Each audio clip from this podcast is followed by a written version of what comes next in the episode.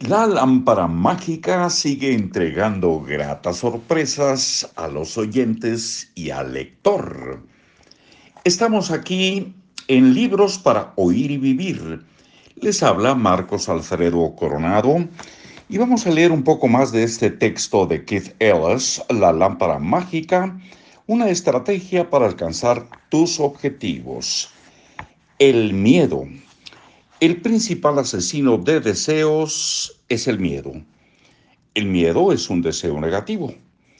Cuanto más te centras en tu miedo, más posibilidades existen de activarlo. La mente humana no distingue entre una imagen mental de algo que deseas y una imagen mental de algo que intentas evitar. Cuanta más claridad contenga la imagen de lo que quieres, más trabajará tu mente para procurártelo. Más claridad eh, contenga la imagen, cuanto más claridad contenga la imagen de lo que quieres evitar, más trabajará tu mente para evitártelo. Tu mente hará lo posible por eh, reproducir cualquier cosa que imagines sistemáticamente en tu fuero interno a menos que desees que tus temores se cumplan. Piensa en otra cosa. Damos vuelta a la página, ya estamos en la página 178. Yo aprendí esa lección a temprana edad. Al igual que muchos niños, tenía miedo de las inyecciones, de modo que tenía que controlar mi pánico cuando mi madre me llevaba al médico. Aprendí a pensar en cosas que me hacían disfrutar, como Disneylandia, los regalos de cumpleaños y los helados de chocolate. Cualquier cosa con que lograra abstraerme de lo que estaba a punto de suceder.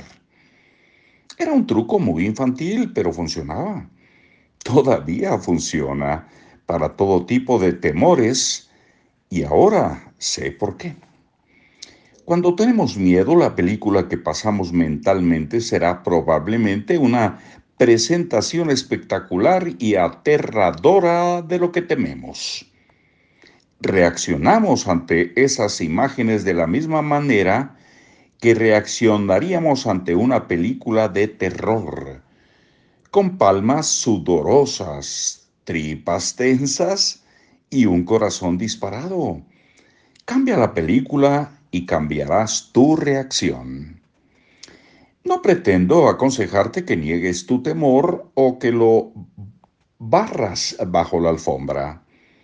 No sugiero que intentes minimizar el peligro o el malestar de lo que te provoca miedo. Solo sugiero que pienses en otra cosa. Carga otra película en el proyector y observa qué sucede.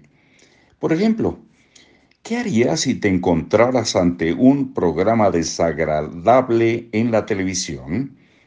Seguro que cambiarías de canal.